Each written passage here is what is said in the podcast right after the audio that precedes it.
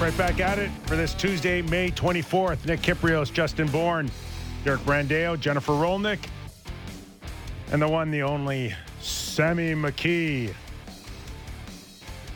Well, clearly the Tampa Bay Lightning were just toying with the Toronto Maple Leafs. it was like a warm up act because they are in full gear right now. They are. There is some different directions you can take the results in these series, and uh, Sammy's shocked me the most this morning, which was that the Lightning played so bad against Toronto. That shocked me. It's just every day. It won't go away. It just won't stop. It won't go away. There is no hockey game that I watch in the final four, or whatever we're at now, final six, that isn't a kick in the nether region. Every game. It's the old every song reminds me of you. But no, but it's, For Furnac. it is. It's like a kick in the nuts with a speed skate. it's not even like a normal boot. I what? I've never heard that Listen. before, but I'm glad to have heard it now. I put together a comprehensive list of Leaf fan L's over the weekend when I was watching hockey.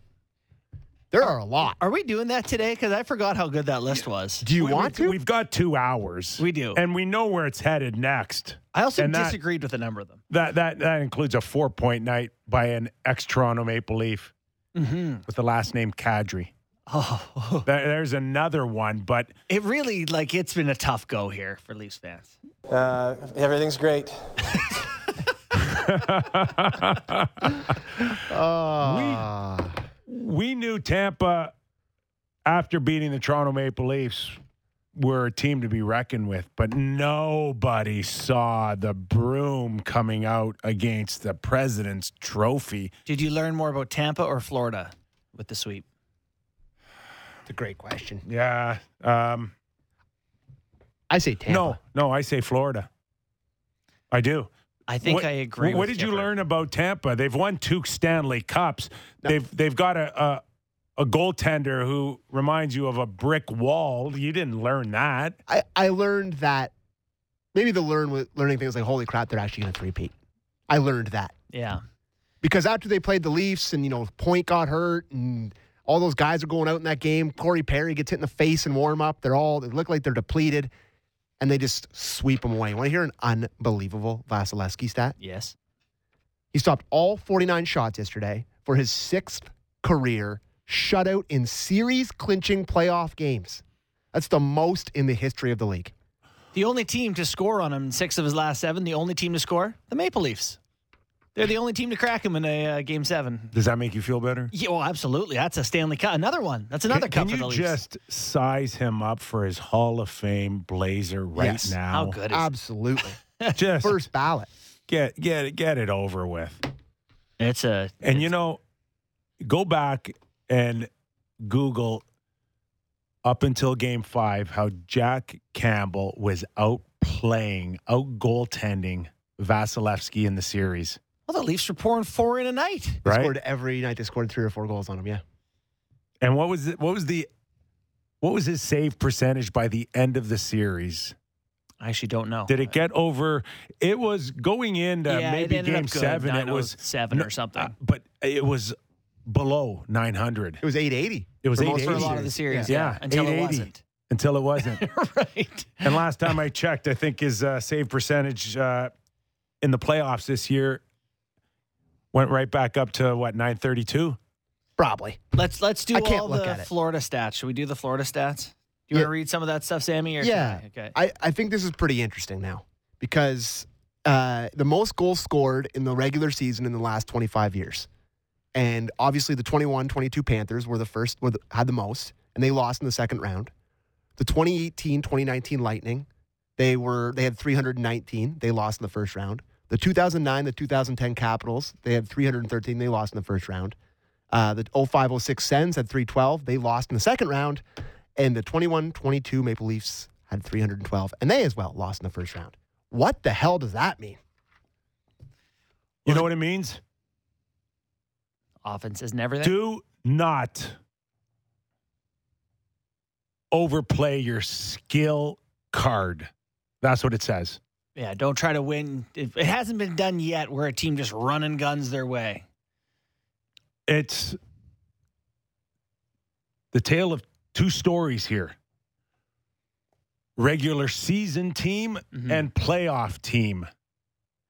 And you the, the gap between both of them better not be overwhelming. And Toronto, in many ways, like the Florida Panthers, really looked the same. F- t- uh, Toronto had a much tighter similarity regular season and playoffs. Florida was worse. Oh yeah, Outscore Huge your gap. mistakes.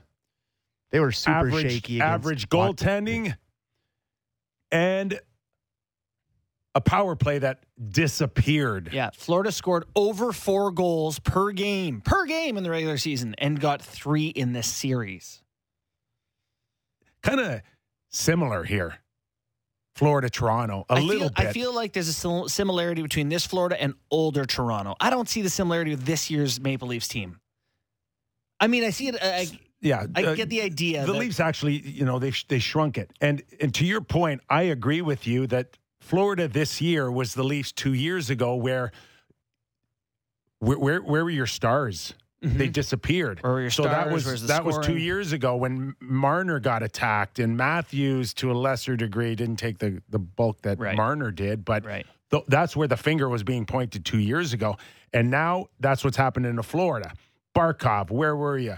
Huberdeau, where were you? Didn't even know those guys are on the ice sometimes. Like watching whole games, being like, "Is Hu- Huberdeau out there?" So, you know, for me, I learned a lot about Florida uh, as well. But boy, just that Tampa Bay team to dispatch of the Florida Panthers in four games like it was nothing. I mean, I'm sure they'd tell you it wasn't nothing, but it sure feels like it now. Now they get to rest up. A hurt team gets to rest up while awaiting Carolina and the Rangers, while the Rangers and Carolina are promising to kill one another. Yeah, they're just and for a team that's been playing this much hockey, this having this time off is huge, huge, huge, huge. massive. They can go out on the beach without their tarps on and play play catch some more. Like these guys, these guys. So Maybe go to the strip club? No, you don't do that in Florida, do you? or maybe the Panthers did, according to a radio station. Yeah, yeah, um, WDA WDEA in Florida. I what it- they said that what they they accused many of the Florida Panthers being into a, a, a strip joint uh, on back to back games Like it, till what three a.m. or something. yeah, after the game.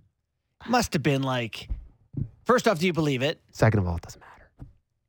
Well, no, Well, it does matter. No, Uh, if it it's doesn't. true. Certainly matters. I don't think it matters. If you're down 3-0 and you go, it's like it's Oh a- my you're God, trying are to play you kidding Gotta me play right now? guilty. Gotta play guilty. Well, you gotta listen, go in there. terrible You get, take. get the guys Yeah. together, Doesn't go have some matter fun. playoffs. No, Ah, mail it Sammy, in on the Sammy, air. Sammy, that that that that that stuff's that's good talk for your beer league guys. it is. It works. It works, and you guys are great with that, but not at the NHL level. Imagine you found out some guys were out strip club till three in the morning after a playoff game. Listen, It's probably there's, there's some truth to what. Sammy's saying, and I've played with guys who sometimes feel like you can play guilty, Sure, in or the regular season. it's like one of those where you just don't know until you see the outcome, but you better win. It better be a rallying point. It better. It could only get uglier if you get swept. I don't even believe there. it. There would be. I would believe that there'd be enough out there where someone in the organization is going to do their their due diligence a little bit and their homework and just find out exactly what was Yeah. going on. I bet it was some scratches. Some guys who don't play, some black aces or whatever, you know, were part of the organization but weren't playing. That that's my bet. And I know nothing. I'm just on radio. We got two hours. Do here. we, um, if if we got a, a Kippers Clipper, do we have Andrew Brunette uh, after the game? Because I thought this was really telling for the Florida Panthers. Let's have a listen. Head coach. you know, I'll, I'll take some time to reflect on it. Um, I learned a lot, um, and I think I'll um, take it with me and, and grow as a coach. Um, again, I'm really disappointed in, in my effort with the power play. I don't know if I trusted too much, you know, that we were going to turn around, and so I, I'm that one. I'll kick myself all summer. It'll be.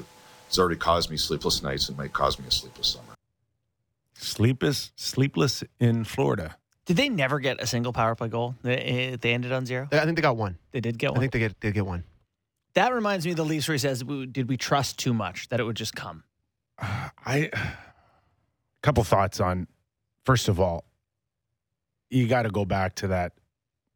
This has to go back to Joel Quenneville, and you've got one of the highest paid, one of the most experienced guys, one of the top coaches in NHL history.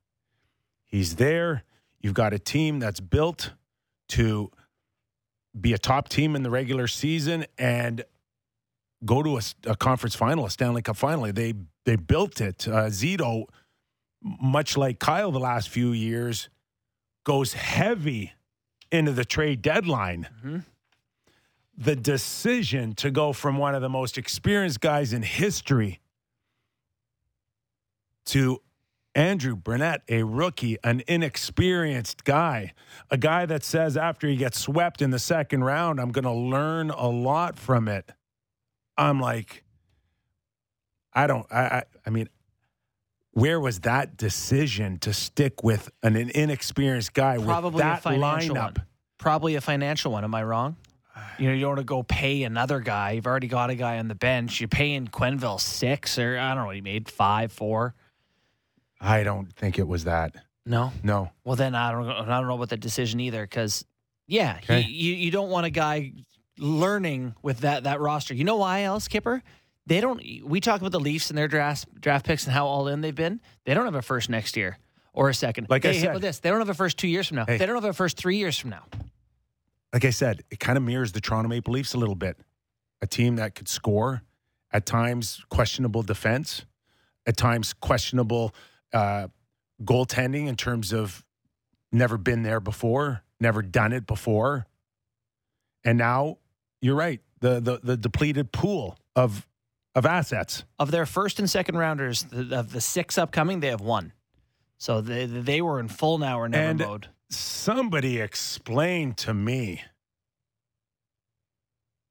Joe Thornton in the lineup. And listen, we we share messages. You Yeah. knew exactly my first thought when I heard Jumbo Joe in the lineup. And I get it. You know, you you got to pump up the game a little bit. So there'll be some people saying, well, this is, you know, tons of experience and, uh, you know, a great rallying point. The guy can't play. Okay. It was over and it's been over for the last little while. Where do you think that Joe Thornton's going to come in and save the day with what? A, a speech? I don't know. He uh, Are you looking for an Instagram picture? Unfortunately for Joe's quest for a Stanley Cup, I just don't think he moves well enough anymore. But where is the decision to put him in? Well, you're just you've lost three times. It's just we got. What else can we do? What can we do so differently? You're going to take do something so different. you can't score, and you're going to take out Anthony Duclair, who Scored 30 times in the regular season. 30 goal scorer for Joe Thornton. That's that's how desperate you are. Okay. Duclair's an interesting And- guy, eh? and he Like- played six eighteen in the game. Dash one. That's Like, tough, tough luck. Yeah, and listen, Joe, like, he should be.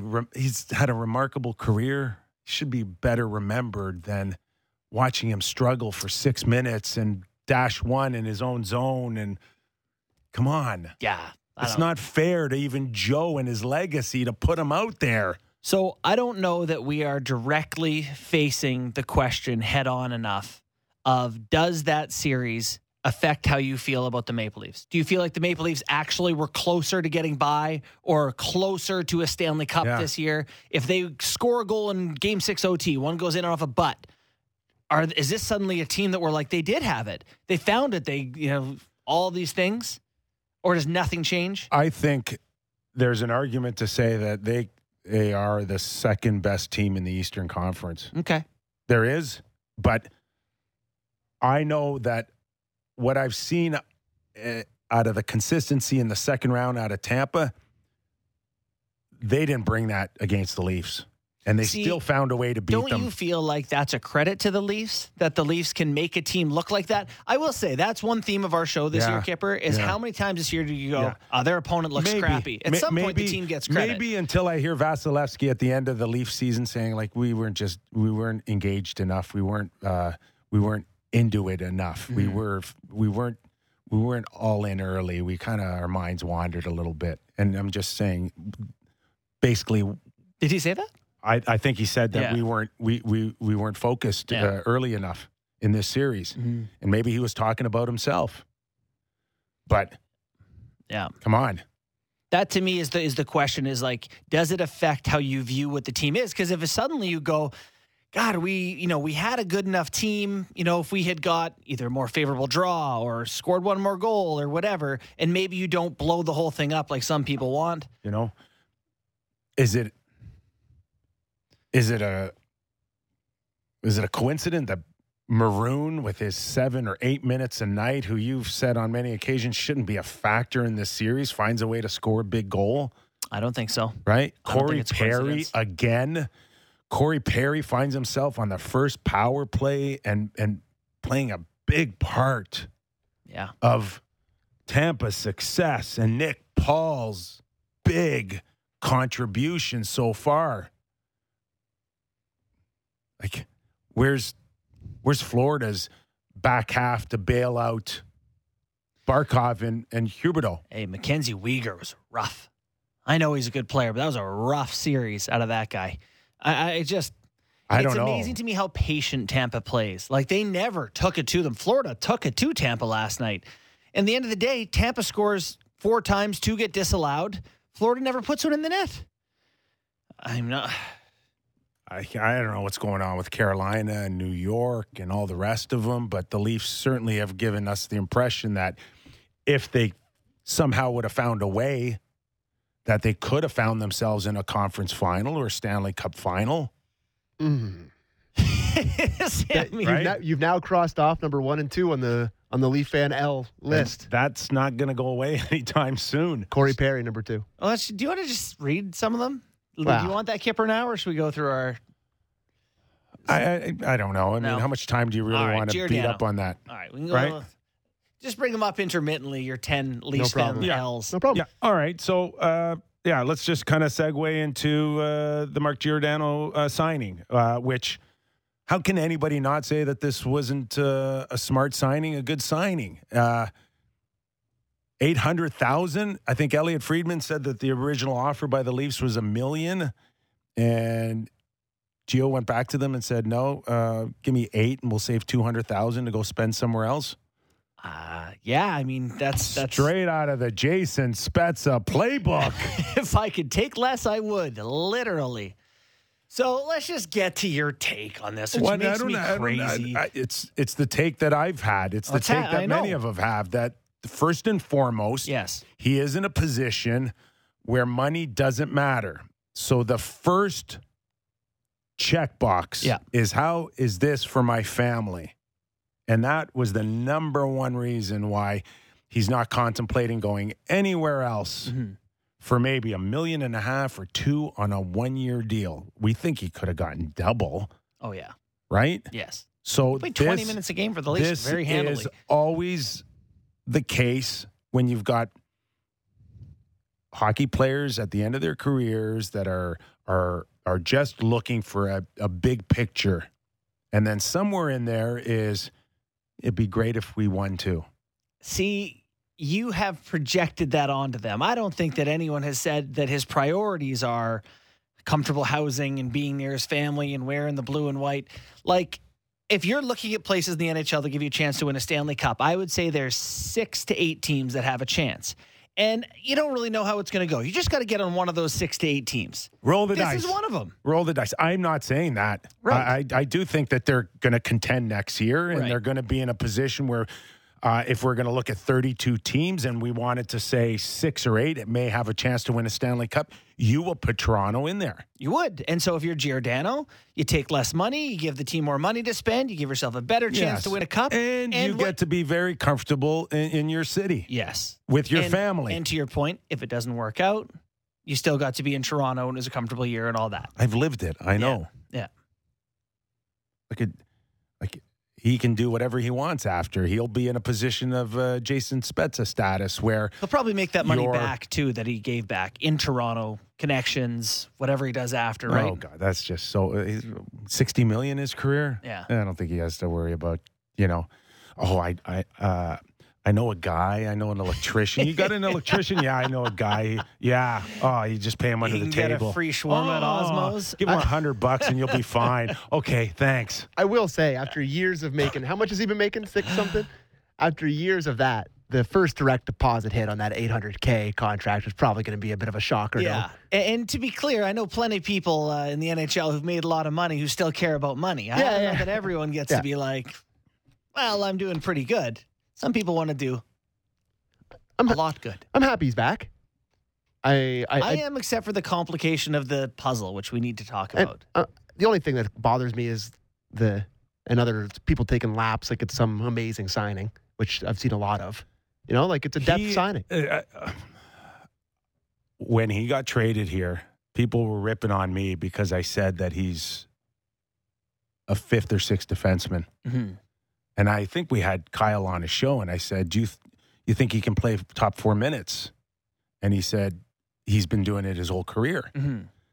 But do we see this signing as a guy that can play top four next year for the Toronto Maple Leafs? I will say that I would a not. year of aging is different from 27 to 28 than what's he 38 to 39 like it's a big year that's a i expect a, a drop off Really? i do i think he's going to be not as good as he was this past season a year from now I'll say that in a perfect world, he probably should only play between 55 and 65 games. in playoffs he might be your seven i mean if you're looking at 800k Yeah, it's a depth. It's a depth Right. signing at But- that number. At 800k you go on the ufa market and try to find a guy who can do what giordano can do he ain't going to find it it's not out there I would hope that this contract is played out like Simmonds, where if you have to bury it, you bury it. He Yeah. doesn't even see next year. Yeah. If it's over, it's i over. think that's part of the the way these contracts. so this work. is really a one-year deal with a maybe a an eight hundred thousand dollar uh, thank you Buyout. buyout. Uh, Yeah. Thanks for your time. Right. Yeah. I mean that that's kind of how I look at the way the contract is. What what I I can't get past is just looking at the decor and the pairs and what now. So you're gonna have Muzzin and or sorry, you'll have Rielly and I don't know if we don't want to do the whole pairs, but look at the left side. Listen, okay, let's start with Gio. Yeah. I, I see him at a five and six with Liljegren. That's your that's your third pair. But here's the problem. Rasmus Sandin exists. So you've got Muzzin and Rielly and Gio and Sandin and Brodie. So Brodie can play the right side. But you've got Muzzin, Rielly, Gio, and Sandin. You're going to keep Sandin in the press box? No. Not a chance. So where is Kyle Dubas and Brendan Shanahan on Jake Muzzin? I thought he came back and actually looked he pretty was good. very helpful in I, playoffs. I think Very there's an good. argument that he was maybe their best defensive Deep guy. Okay. playoffs. Yeah. Yeah. I agree with but that, actually. you cannot deny that what you saw this year out of Jake Muzzin was some serious wear and tear. I mean, you got two brutal concussions. Yeah. I mean, Okay, but like so no, Ka- no, that's Ka- part of the cost. Yeah. Kasha came in and as much as he gave you this year, there was always that element that this guy has been hurting in the past and it can catch up to you again. Mhm. And it did. So where are you on the trust level now moving forward that that Jake Muzzin had just had an a bad year and he can recover and just be the Jake Muzzin that you still thought that that's left on the Well, I, contract. I don't have full trust. I don't. I don't, I so don't do you, so do you try to get out of it now? Here's the thing, and so Is there a chance to sell high after the playoffs? no, I no, don't think I, so. I don't. I, I don't. I a don't fair disagree. question. Yeah, it is a fair question. I, I think I think there is a chance. But I think his contract has a weight to it, right? 5.6 with the uncertainty. No. Go back. Can can you look up his contract? It's 5.6, 2 I know it two is. years left. yeah, but there's Uh, a no- signing bonus involved too. Oh, is it light? So I, I think that there's a chance that you can get him moved out to somewhere that's attractive Without, with, without the team paying five point six. Yeah. Uh, yes, once you're, you- you're right. You're right. The base salary the next two years is $2 million, total salary $4 million. Is- so over. Sorry, it's it's two two million signing, So what's two the real cash? base. What's the real cash? Six Four. million. Four per season. Four per season after but this. outside the signing bonus. uh, let, remaining, So so the Leafs will pay the signing bonus. but they're signing bonus. Okay, and then trade them. and then trade them. so it'd be six. yeah, six cash. So yeah. three three and three basically. Yeah. So you're you, for a team to pay out six million dollars for two more years is not is of real money. it's yeah. of real money, and what the cap hit is won't matter to them. hmm I think it's I think it's movable if they want to move off of Jake Muzzin. So here's my issue: is if you move off of Jake Muzzin, you're moving away. You want the team to be more like Jake Muzzin, not less like Jake Muzzin. So you're making room for Rasmus Sandin. Now your left side is Rielly, Gio, and Sandin. No thanks. Like Yeah. no no disrespect to any of those individuals, but you'd like to have someone you got you got to replace Jake I've watched Muzzin. playoffs enough to know that With that can't be your left side, particularly if your right side is Brodie, Hall, you know, like other guys who aren't physical. So eh, to me, it's just a, a puzzle piece fit. What does having right now the way it slots in Giordano is your fourth left D man? Sandin's going to play ahead of him next year. They're not going to sit Sandin in the press box. So right now, Giordano's in the press box for 800K, which is fine if he's okay with it. I think when when you when you basically roll over in negotiations and just take whatever you can get, then you're you're at their mercy to say, "Hey, listen, I what can I do to help?" If it means starting in the press box, I don't think Mark should have an issue with that. When you've It's just tough. Like you saw how good he 800 was for the grand. Leafs for twenty some games. I'm sure that it would be hard to just be like, yeah, yeah, I'll just watch. You guys carry on. I know, but uh, you No, you're right. By you- making the you- choice you, to you can't. You've got Sandin, who has to be an impact, and if if you start him the first five or seven games in the press box, all you're doing is just killing an asset again. with Sandin. Yeah, they won't. They won't do it. He's going to play in and game who's one. not playing to start on on your left side? Mark Giordano. you know, you're right. It's- Exactly. Yeah, unless Muzzin's moved. or the the world in which Sandin is part of a, a package as well. Yeah, I, I, it's a good point.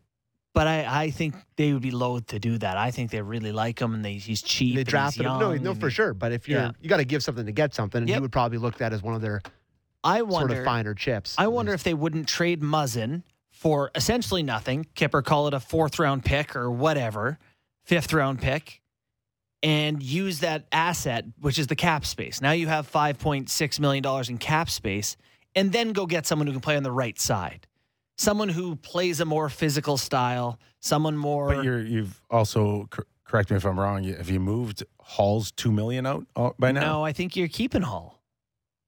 Not at uh, not in his last year at two million bucks.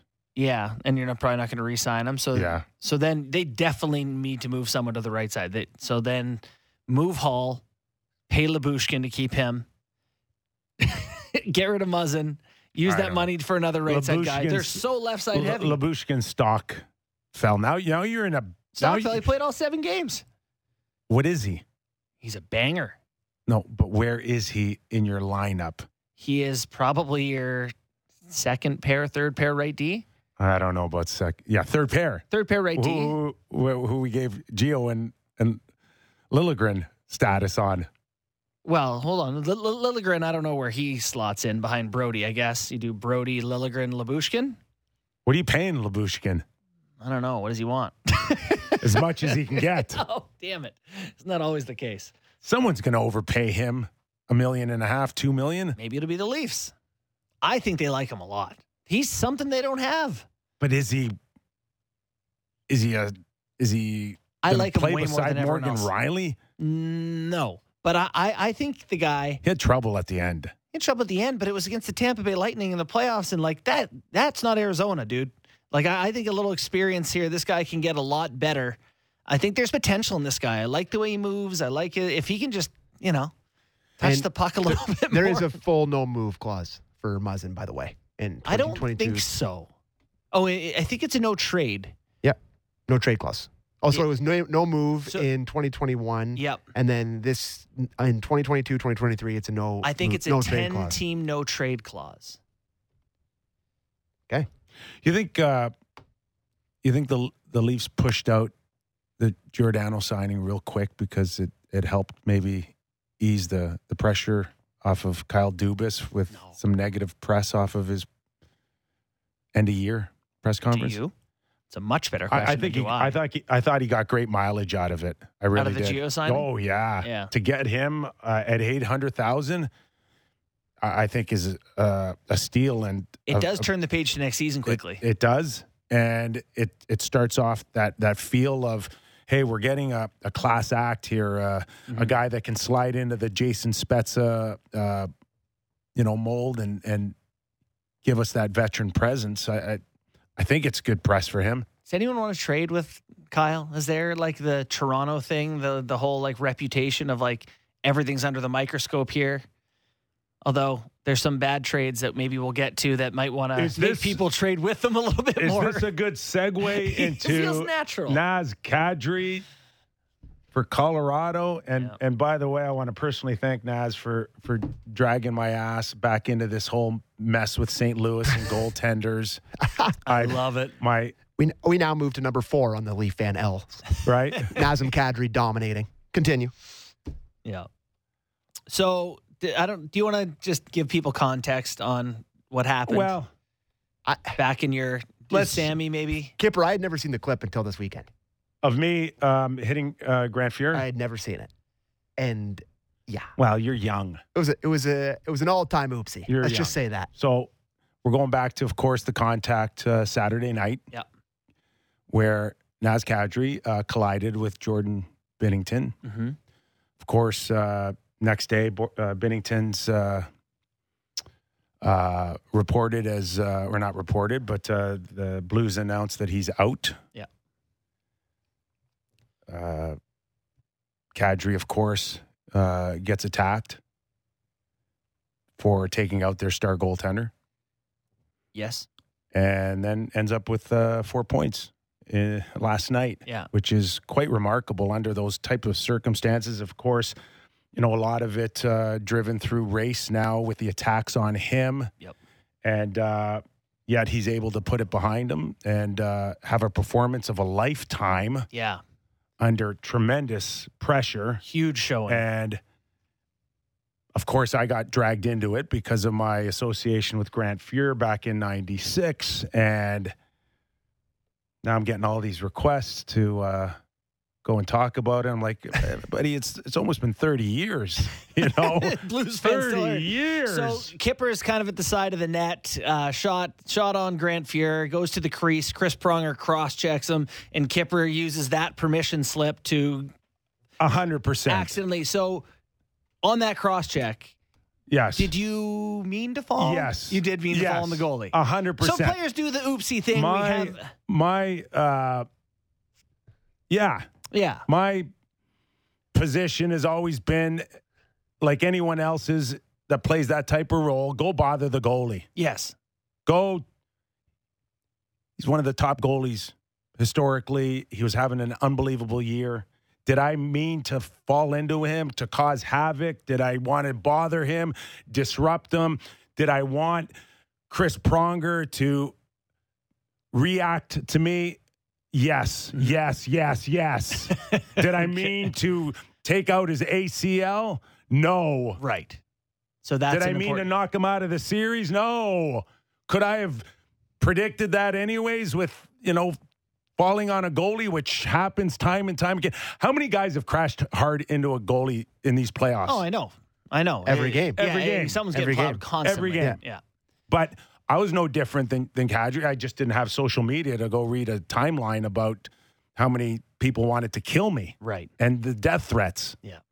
And I know in this instance with Kadri, a lot of it seems to be racially motivated, Yeah. but this isn't uncommon No. in this time of year. Like That I is, had this is death threats. If you want to talk to people in the league office, they have had death threats. It does. These people are are nuts out there in terms of the emotion that they bring, and now they've got Mm-hmm. a they've got something that they didn't have when I played, and that's a platform to go and say it publicly And I mean, not just your buddies and you know sitting at a bar but now you have a chance to spread it and that's the biggest difference between me and Kadri here we are you know yeah. 27 years later So I think it's it's first off on you running into Fuhr and all that. It's we've talked about all year the oopsies things. It- Part of even for myself is not a uh, you know. I was supposed to be an offensive player on my teams, but like, yeah, you get in the crease, you fall on the goalie if you can, you disrupt them, you make the goalie think that people are on top of them all the time. It makes sense. I thought the Kadri play, he's behind Rosen, and I think he uses the puck there as an excuse to do it on purpose. The backlash is disgusting. You know, obviously, I I, I th- I'm so impressed at his ability to just not shrink from it, but actually make himself bigger, right? To like stand up and basically be like, you know, he, he did make some great comments uh, about how he feels for the people who aren't as mentally strong as him that are in that same situation. Um, but but he he's been through it, and you know, a great moment for I think the even the HDA to use this as an example of how much worse it becomes for someone in his situation. he did mention Craig Berube in his post game comment Yeah. and I'm a big Craig Berube fan but he, Craig did himself no favors with this reaction do we have this What are your thoughts towards uh, the threats to Kadri? I got no comment on that stuff. which Yeah. it, it's a fair comment. I just don't think it's doing you any favors when, you know, the narrative over the last few years is a league that's been very proactive Wow. on on trying to rid this this theme and this nar- narrative. Well, and, and I think the greater thing here is just like it's not hard to condemn racism. You know, it's not hard to just be like, you know, it's- Yeah, it shouldn't happen. You could say, I mean, I understand he's locked in for the game or whatever, and he's talking about the game, but it's easy for him to be like, "That's horrible. Don't do that." That Yeah. would have taken one second. So when you say no comment, it implies That- you think yes. something else, And which listen- is concerning. He hates Kadri. Like Yeah. he obviously hates Kadri. There's no debate. I mean, Well, he took out his took out. I mean, last year with Faulk, I mean, it takes out the the goalie, takes out his star goalie. Like, there's a history there. They He's just he got hates good him. to say about the Ke- guy, which probably clouds his ability to, I don't know. I, I won a cup with Keenan just two years removed, and he's hating my guts on Fuhr. And it's like, do you remember yeah. uh, just uh, like, Our whole you know, thing? yeah, do you remember Yeah. the parade and stuff like that that? was only a couple years ago. right. And he absolutely lambasted me because Yeah. you are in the here and now. And if there was, forget about St. Louis beating Colorado, if there was even a chance to prolong the series to get it to maybe a game seven, it would have been off the back of Binnington. He, Binnington had it going. He did, boy. And now you got Ville Husso. That was a horrible display of goaltending by Husso. Yeah. The short side goals on him were you're you're you got no chance If you're the. Blues trying to beat a team loaded with firepower, you need a, per- a goalie performance. You need a guy to make more saves than the other guy, and they didn't get that out of Husso. That obviously drives it home. Why don't we listen to Kadri, his thoughts on Berube and kind of what uh, how that got him going? you know, starting with their head coach probably. You know, he uh, he made some comments that you know I wasn't a fan of, and guess he's never heard of bulletin board material. So I don't know what was that that was about, but like I said, there was a lot of people saying a lot of things, and I got to tune it out, and you know, I'll I'll step up when I have to. And should we just keep in the theme and do Kadri with uh, needing some fuel, or Do you want to re- react to that? Yeah, Well, listen, I Kadri's free and clear to say anything he wants and whatever he believes in and all of that, but I, I, I would have saved that one for after we knocked him out of the, Yeah. the round because in many ways he's calling out the Blues, he's calling out Berube, and now uh, it, is did Kadri provide bulletin board Mhm. material for the guys to say, "Hey, this ain't over," and we're we're coming back. You know, I like the idea that he is making himself bigger. Again, he's expanding. He's saying, I'm the target. Okay, here I am. Look what it did to the Blues last game, him being the target. They chased him around. They thought about him. They forgot about hockey. You know, I, I mentioned earlier in the series that I was really impressed with the Blues' composure. You know, Rantanen uh, ran Binnington game one, and Binnington went up and told his own guys to chill. He's trying to get his guys to leave Rantanen alone. I, I thought t- a couple of times that they were really composed and not chasing Kadri around. Then they started to, and it's like if you just let Colorado play, you can't worry about one guy. So I like it from Per- Kadri's perspective. Perron went after him last night. Yeah, And he pretty got, and he got, and he got, he got, he got fined 5K, which I thought was probably good amount of money, I guess. Yeah, you don't want to It's the suspend max. him. I don't think for that. No, that's just not a suspendable act. But he went after him pretty good. But and they didn't score a power play goal on it, but being on the power play influenced his fourth goal, which ended up being the game winner. Mm-hmm. And it's just bad move. Bad. Just not not. I, I don't like the odds Yeah. of of having a penalty like that and and finding a way to rally your team You know, around it. people have long memories. You want to talk with Kadri, you know, next year in game 28. Great. I don't know if you need to be doing it game four, crucial game. One more before we go to break, um, and I just mentioned We're getting the I piece out. Oh, okay. No, sorry, just sorry, sorry. one more thought. I, You're the I- guy. It's, it's a hor- it's horrible because Sam's going to need five minutes for this. But all the good press that uh, Kyle Dubas got on uh, Giordano signing is it is it lost by Kadri reminding every Leaf fan that I genuinely think this is a longer conversation because there's a lot here. okay we're going to save it I, then. I hated the We're Kadri going- trade the day it was quiet, made. Quiet, quiet. We're, we're going to Never go to break. wavered. We're going to go to break. We got Kevin Lowe off the break, uh, and we're going to talk about uh, McDavid and how Gretzky like he has been this playoffs. I just never seen a guy like this right now. Oh my God, that's all I have to say. Yeah. And Steve Valiquette as Love well, Love Steve Valiquette. analyst for the New York Rangers on MSG. He's going to be by as well. All after the break. You're watching and listening to Real Kyper and Bourne. Breaking down the top stories in the NHL every day. The Jeff Marek Show. Subscribe and download the show on Apple, Spotify, or wherever you get your podcasts.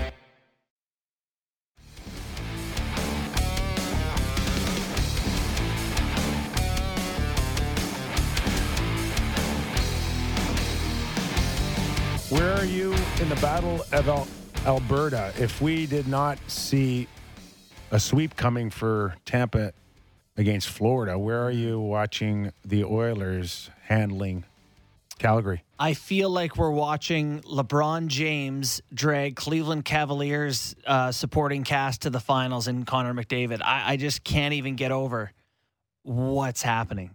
They have no answer for this guy. It's it's not supposed to basketball. There's Oh yeah, he gets the ball every possession. There's only like I don't know ten or eleven guys on that roster, not twenty. And LeBron would play 48 minutes. and LeBron would play 48 minutes. And historically, in our game, the best players in the world only still play uh, a third of the game, Yeah.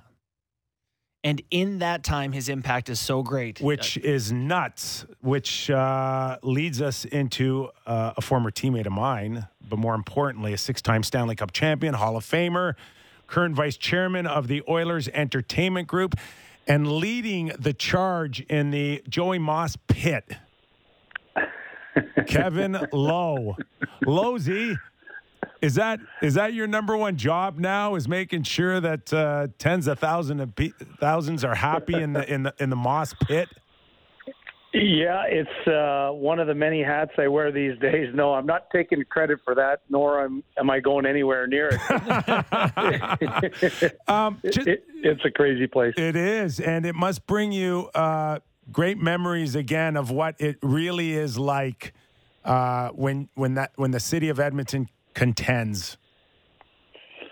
Yeah, and you know, I, I really, it's not like uh, Edmonton has the, uh, you know, the only blueprint of that in Canada. I mean, all the Canadian cities really around uh, rally around their teams when it comes to the playoffs. But having said that, you know, Edmonton's uh, perhaps a little more blue collar.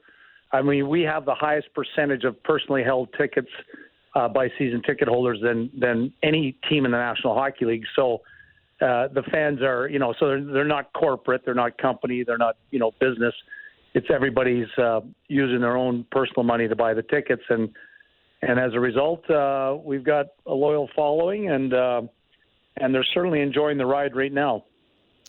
Kevin, one of the things I'm seeing people say, and by seeing people say, I mean I have said as well, uh, is that Connor McDavid is the best player to have ever lived. And I understand that Wayne Gretzky exists and had a better career, and McDavid have to play forever and do so much more to ever catch up to him. But just raw speed, skill, talent, ability. You've seen both these guys up close and personal. Can you give us your thoughts on what Connor McDavid is right now in, in NHL greatness?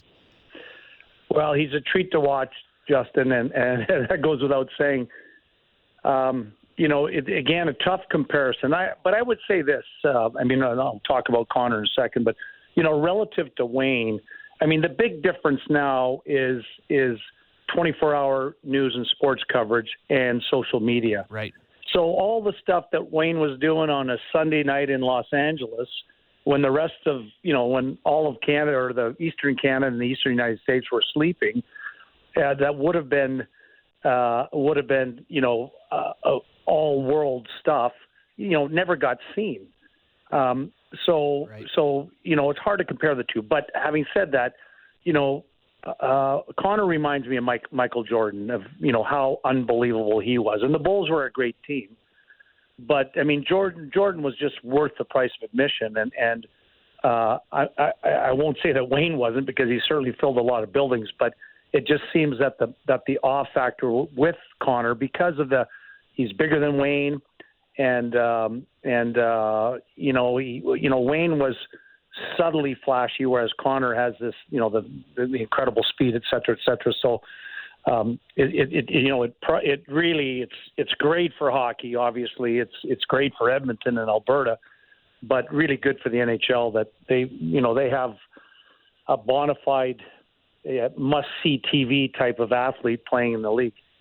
It was interesting, Lozy, to hear uh, Matthew Tkachuk saying we're, we're, we're getting beat by one guy. And it's it's probably a, a theme that you had heard in your heyday with Wayne in Edmonton, and now I'm just wondering if Calgary going in tonight, like what what kind of looks did Wayne have when when teams had that mentality, and what kind of looks can you compare that to Connor? Will look at um, moving forward here because they they are similar in that in that perception, aren't they? Yes. Um, so, you know, Wayne, first off, there were teams that actually put a shadow on him. Uh, you know, Steve Kasper comes to mind when he played for the Bruins. Uh, certainly, Esa Tikkanen when when when Wayne went to Los Angeles and the Oilers played. Um, you know, John Muckler assigned Tikkanen to essentially shadow Wayne throughout the game, and I mean, it's, I mean, Tikkanen is annoying as it is, let alone following around the ice. So, you can imagine? the Flames assigning, uh, I mean, who would be capable? I don't think Tkachuk could do it because I don't think he's fast enough. But if they did have a player, it's it's it's really disruptive to the game. I think, uh, and it's a different game now defending because you know players are are are much more aware of defensive responsibilities than they were in our day. And you know, in other words, there's there's you know nobody gets there's not very many odd man rushes, et cetera, because people are back. But I think you know, I was uh, listening to Tim Hunter this morning talk about it. He coaches in the Western Hockey League, and you know, the Flames did. I think the fact that they they made a, a lot of uh, obvious errors as it is. I mean, let's not let's not um, uh, discount how good Connor is, but they made mistakes that allowed for Connor to have more skating room. So I'm, I, I suspect that that's not going to happen tonight. So it's going to be a little tougher on him, but long gone are the days when they, you know, could come out and try to bully them or or hook and hold them or you know, you know, slow down the game as they did, you know, in the 70s, 80s, and, and 90s because you know the rules have changed and you can't do that. So, how do you assess the rest of the play uh, of the Oilers? It feels like you know we've talked primarily about Connor, and I think justifiably so. But you know they're up two games to to one, and I think you don't get to that position without some contributions all the way around. What have you thought of uh, the non McDavid Oilers to date? Well, um, you know, the team, Justin, has they finally figured out how to play in the playoffs. I mean, this is a completely, even a completely different team from the LA series. I mean, we might have saw glimpses of this team in, in Game Six and Seven, but they are now. It looks like, and whether it's you know, and I, I credit Jay Woodcroft and Dave Manson for a lot of this, but they they have anybody who's been successful and played in the playoffs. They know what it's like to play in the playoffs. What you have to do, you have to become almost a different player. And uh, you know, you I mean, look at the Tampa Bay Lightning, for instance. You know, you got Stamkos blocking shots. I don't think he blocks a lot of shots during the regular Right. season, but he's throwing his body all over the place. That's what you have to do. The Oilers weren't doing that previously, but I mean, I look like at a kid like Yamamoto. I mean, he's a he's a buck fifty or uh, 55 pounds and stuff. And I mean, he's he's taking runs at Zadorov, and uh, uh, I'm sure there's the Flames will want to kill him next regular season. But he he he's just giving it everything he has to make a difference for the Oilers. And and I think uh, you know Duncan Keith has settled in uh, and and is playing comfortable. And you know, although he's 39, is really providing a lot of leadership for us. I mean, Vander Kane's been all world. What you see is what we've pretty much had ever since he walked into the Oilers dressing room door. And then, you know, Leon, uh, I mean, that line is, is wonderful. But I mean, I like, uh, I like the balance of the team. I like, you know, that we have a little bit of everything, but they have to play with that passion that you've seen in the, in the last number of games. Otherwise, they, you know, they become a pretty regular team. We're talking to Oiler great Kevin Lowe. Uh, I'm, I'm not one to pat myself on the back here, Losey, but earlier in the year, I said to these guys when Kane was still a member of Saint, uh, San Jose that that somebody should look at signing this guy or, or getting him, and they looked at me like I had three heads. Um, but here we are, and he's leading the the the, the league in, in scoring now, goal scoring, and just in terms of the cojones it took to sign this guy, or or maybe it wasn't that big of a gamble.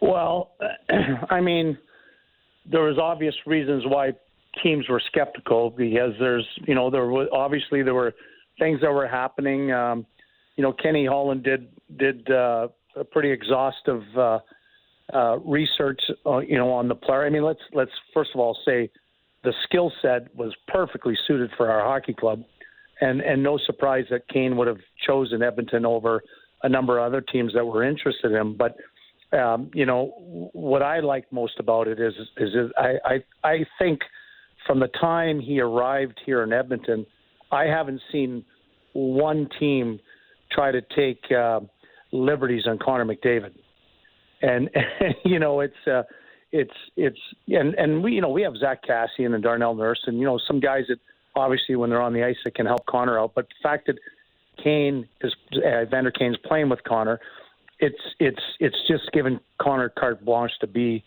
you know, everything he needs to be, and and Kane is you know just not uh, Semenko to Gretzky. It's it's a complementary player that can really score goals and and uh, and and play with Connor. So um, you know, full, full credit to him.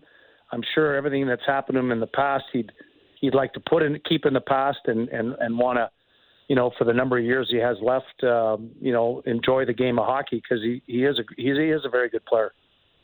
What have uh, you thought of the Calgary Flames, the uh, inter-province rival there? This Flames team seemed built for playoffs, um, but you know has struggled a little bit. I thought in the back end, Zadorov and Gudbranson, great seasons, and struggled a little bit in the series. What, what are your thoughts on that team and, and the way that Daryl Sutter has handled, um, you know, getting those guys at their best against Edmonton? Well, we, uh, you know, this is this is in advance of Game Four, so uh, you know, I I know we're going to see much more pushback from the Flames. Uh, I thought they, I mean, the Flames had an excellent year, and they they handled us pretty well. They they you know had size, they had, they had you know enough skill to to score. The goalie's a good goalie. They they there's it's no surprise that they they won the, the division.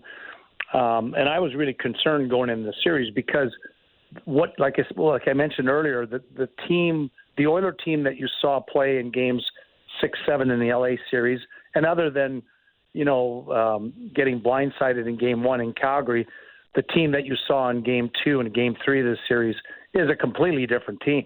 The Oilers are a completely different team when they play that way, and that's not a team that the Flames have seen. So, um, I mean, I imagine that they're going to be trying to grind it out, and uh, and they don't they don't have to. It's not like they have to come out and and try to rough up the Oilers, but that is part of their game. You know, uh, the scrums, et cetera, et cetera. But the last game, the teams played it. Uh, the Oilers played at such a fast pace. The game, I don't think was they were able to get into that game. I, I, I suspect you'll see that tonight, and then they'll try to you know keep it close enough that uh, that their offensive guys can can start contributing. So when you said uh, Tikkanen's uh, annoying, was that uh, on the ice or, or trying to understand what the hell he was saying to us all all along? Yeah, I don't know. That's a good point. I don't know whether he's more annoying off the ice or on the ice. But it was annoying, capital A, that's for sure. Hey, uh, Kevin Lowe, I can't thank you enough for joining us. Uh, continued success. Uh, it's been fun so far. Battle of Alberta. Thanks for joining us. Hey, my pleasure, you guys. Take care. Kevin Thank Lowe. you. Man, that guy played hard. Yeah. I really enjoyed uh, his Hall of, Hall of Fame induction, all the Yeah. learning more about him and like what a rugged guy he was. I always thought of Yeah. him as pure skill guy, but Yeah. um, lo- lots of determination and grit to his game. Uh, just want to touch on Evander Kane a little bit. I didn't appreciate you saying that. I was all I was dying Oh, for. you? Oh, I was like, oh my god, the Leafs should sign Evander Kane. The Leafs should sign. I was on Oh, team okay, sign it was Evander Kane. Then it was Bornsey. I, I don't even remember what I said, but it sounds like me. We have said we have said a lot of things. I, I feel like I would have said Dubas wouldn't do it, so it's not even worth the conversation. Do not let the truth get in the way of a good story. That's the motto here at Sportsnet. So I will say that this is the ideal situation right now for Evander Kane and signing Evander Kane. And for the Oilers, it's and a for the, deal. it's that's what I mean. It's a mutually beneficial relationship, but do not give him a dollar after this year. If I'm the if I'm the Oilers, they go as far as this goes. But if he's looking for that big contract, boy, Mm-hmm. I would not give it to him. Love that take. I- See, I, I'm, I'm like, hold your horses here, and I, I get it. I know where you're coming from, and I know all of uh, the potential pitfalls that you speak of. But what he is doing right now is showing that when his head's on right, he's one of the best left wingers in the game. Absolutely. But Kyper, how many times is there uh, you hear from a team that they have a no draft list because they they say I don't even care if what this guy ends up being. We just don't want him in our locker room. I could probably guess that there's probably uh, t- over 20, 25 teams right Yeah. now that would say, I wouldn't take him for free. Right. But at the same time, you're watching him with McDavid and you're going, He's got nine goals. oh my, 10, I think. Ten. McDavid's got room. And, and people are like, oh, they're tap ins. I'm like, are you nuts? You got to keep up with him to tap it in. yeah. How many guys have had trouble keeping up with them? Like, you got to get there. Yeah. You got to have the IQ to get there. You got to have the skating to keep up with him. How many guys has he been Ah, with he's a in his at that career size. that They can I, ca- that I can't keep up with him? yeah. And no one says it because everyone wants that spot, but it's evident that some guys just can't play with so the guy. he's going to the right spots with his stick in the right spots, and he's finding them, and he's talking it like he's So if Kyle Horse. Dubas could sign him in the offseason, for one year, one million. Sure. Kyle would never take him. You know that, right? No. Ever. And I think it's fair. I think teams that don't want him, they're fair. I think there's enough of a I mean, line the of Sharks literally didn't like there's want a, the there's enough back. of a Players. line of history with this guy where teams like he seems to wear it as welcome in certain spots. Guys don't like him, but right now, that, that bothers me because uh, if if there's a, a chance that this guy could make you better, and so far it's paid off. Like, hey, who knows what tomorrow can bring? This guy, you, you a, a story could surface tomorrow on Evander Kane and shut him down, and how many people would have their surprise face on? Not anyone in this Right. room. zero. But risk reward. So what's the contract? What's he looking at? Like, is he going to get another big banger? Why wouldn't he? After this is all over, look for five, six, or seven million bucks over five years. Who is in their right mind would give it to him? I have no idea. But why wouldn't you look for that? I will say I am I am fascinated to see what the, his next deal will be. My guess is it's shorter term, like a three year deal Mm-hmm. at like Higher a, that's AAV? still a number like Seven? God, I don't know. The thing is, there's no one really to bid against. If you if you're right that maybe 20 teams don't want him or 25 teams don't want him, how many of the remaining teams have the room, the space, the interest? There just may may not be enough competition to get it up to commensurate with his actual value. It's a good point. But if you're just shutting it down because of his history, are you doing the right thing for your team? Excellent, Yes. excellent question, though. Because if you believe he's turned a corner here, and if you check in in Edmonton and everybody says he's been a model citizen, it, he looks so good that I think you have to kind of convince yourself, if you're a general manager, that you could sign him and fix him. Kevin Lowe just said Holland did his due diligence, right? Yeah. He Didn't did the his New- the New investigation. England, the New England Patriots kind of did this for years, where they had a good room and good culture, and they would take in someone who, you know, uh, with a bad history, and then say, "Well, in our spot, he'll be able to work, and guys could come give you a year." Guys like this typically can't give you. They, they do great under this is probationary periods Yeah. like this. It's I- true. You know, I don't want to suddenly set the guy free That's, again, and that's why I said it's a mutual. It's the perfect situation right now, and Kevin and sorry, and Holland looks like a genius Tony for it. DeAngelo's next deal is going to be fascinating. Yeah, There- There's another example of a guy that teams wouldn't touch. When he, when the Rangers wrote him off, nobody would even take a call on this guy. But like the Rangers didn't think he was bad at hockey, they just hated him. Right? He didn't get, didn't he get punched in the locker room by somebody? And Georgiev. or Somebody was, they got into it with somebody. We'll, we'll ask uh, Steve Valiquette speculating on all So- that. because Yeah. the, I I had also heard that he he was fine in the room. That a lot of guys had no issues with him.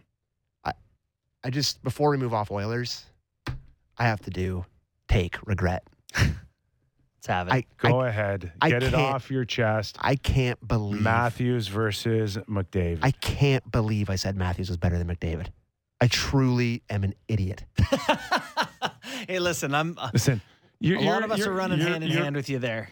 You're in a bad place right now. He is, eh? You're in a bad place, and So- you're still You're working you're, through you're it. still feeling Yeah. the Do the leaf kids still say down bad? Yeah. playoff remorse. Listen, this year Matthews is probably going to win the Hart, right? I think so. And guess what?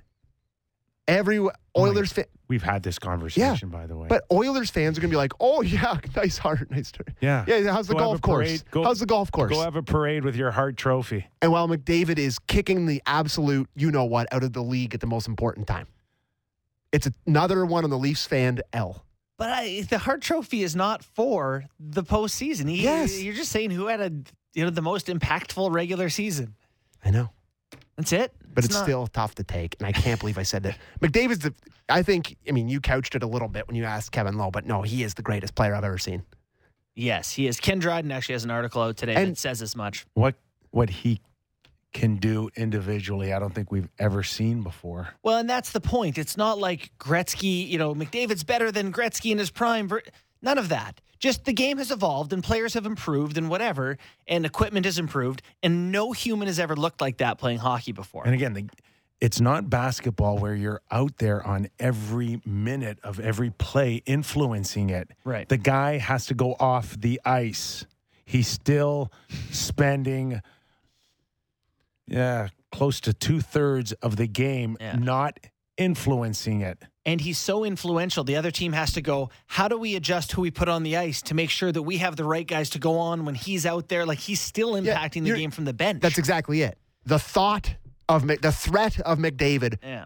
it just lords over the entire game. It doesn't give you time to game plan for the other team's penalty kill because you're game planning for him. He takes coaching time away from other areas. And right now, Calgary's being outstarred. they just have no chance against him when he's on the ice. They just, they have no chance when he's on the ice. Zadorov and Gudbranson need to get off the rink. They need to play five on three until they can get another pair out there against You guys want to throw in uh, Lucic uh, of on eight days. Essentially. I do. uh, Lucic on Mike Smith? I do want to throw this in. All right. Delightful. really. Clippers Clipper. I think the main thing is, is it's I don't I don't think I really want to get into what I was thinking or what I was trying to do or if he sold it or if he didn't a little bit, but I think I agree with Daryl in the sense if if I actually did charge, we both wouldn't be playing tomorrow. 100% factual. Ruth bomb. Very truthful. yeah. we also have Suts on, Sutter on it too, if you want it. Yes, of course we do. It's Yeah. your Daryl. They called it charging, correct? Could you imagine if Luch did charge? what would have happened there? He actually actually tried to slow it down a little bit, I think. well, it is what it is. You know what? It's the score and who it was. That's that's what they call. So So that's what I, I love the best about playoff hockey that Mhm. we can evolve, we can change, we can do this, we can say that, but that part of the game never leaves. No, great, love that. Uh, Goalies being dramatic never leaves either. Mike Right. Smith is Mike Smith made some comments about like and then I get buried through the end wall. So you can see Lucic like trying to kind of hold up. The it was a He bit was- of a schmozzle. So if I've watched it a hundred times because I just love the. It's just a car crash. Everybody flies in. It's great. But he tries to go around the net the other way. Like he looks like he's about to go around, and he stops completely and turns around. Lucic kind of puts his hand on his hip at like going as slow as he possibly could in that situation, and that just he ejects himself into the boards. He's so dramatic. All goalies are just so dramatic. And you still know at any point, Mike Smith could cough up a pizza slice better than anybody Oh, out yeah. there. Oh, I- Number one pizza man. He's the, the biggest wild card in the league. Like he might give you a 600 save percentage. He might be the best goalie on earth. He might. You just have no idea what's coming. No, nobody saw him outplaying Markstrom so far in this series. No, Markstrom. Boy, question marks here. I loved. Uh, I I don't think we have this one from Daryl Sutter, but they asked him what he told Markstrom do when have he was that one. pulling. We do have okay, that well let's listen. Just go back to Marshall. I know you've said this season you don't like the pull goalie, so when that does happen, do you say anything to him at that point? pardon. Do you say anything to Markstrom, lifting him after two? Yeah, Marky Vladdy's going in. Did you say anything to Markstrom after pulling him? Yeah, Marky, Vladdy's going in. what else do I need to tell him? Well, the Flames ah, got to keep the, the boys. Keith Jack Can- Campbell thing is what's We need the to go- They just right? need to get a little bit more specific. We need These them, journalists. We need the Flames to win so we can keep playing these clips. or the Oilers to win, so we can keep talking about Connor McDavid. Yes. All right. Jelly? we? We we flushed that out. We're going to take a quick break. Steve Valiquette, analyst for the New York Rangers on MSG. He's going to join us, tee us up. Rangers, Carolina, game four tonight. Expecting any fireworks? I am. We'll ask Steve after the break. You're listening and watching Real Kyper and Bourne on Sportsnet's YouTube channel.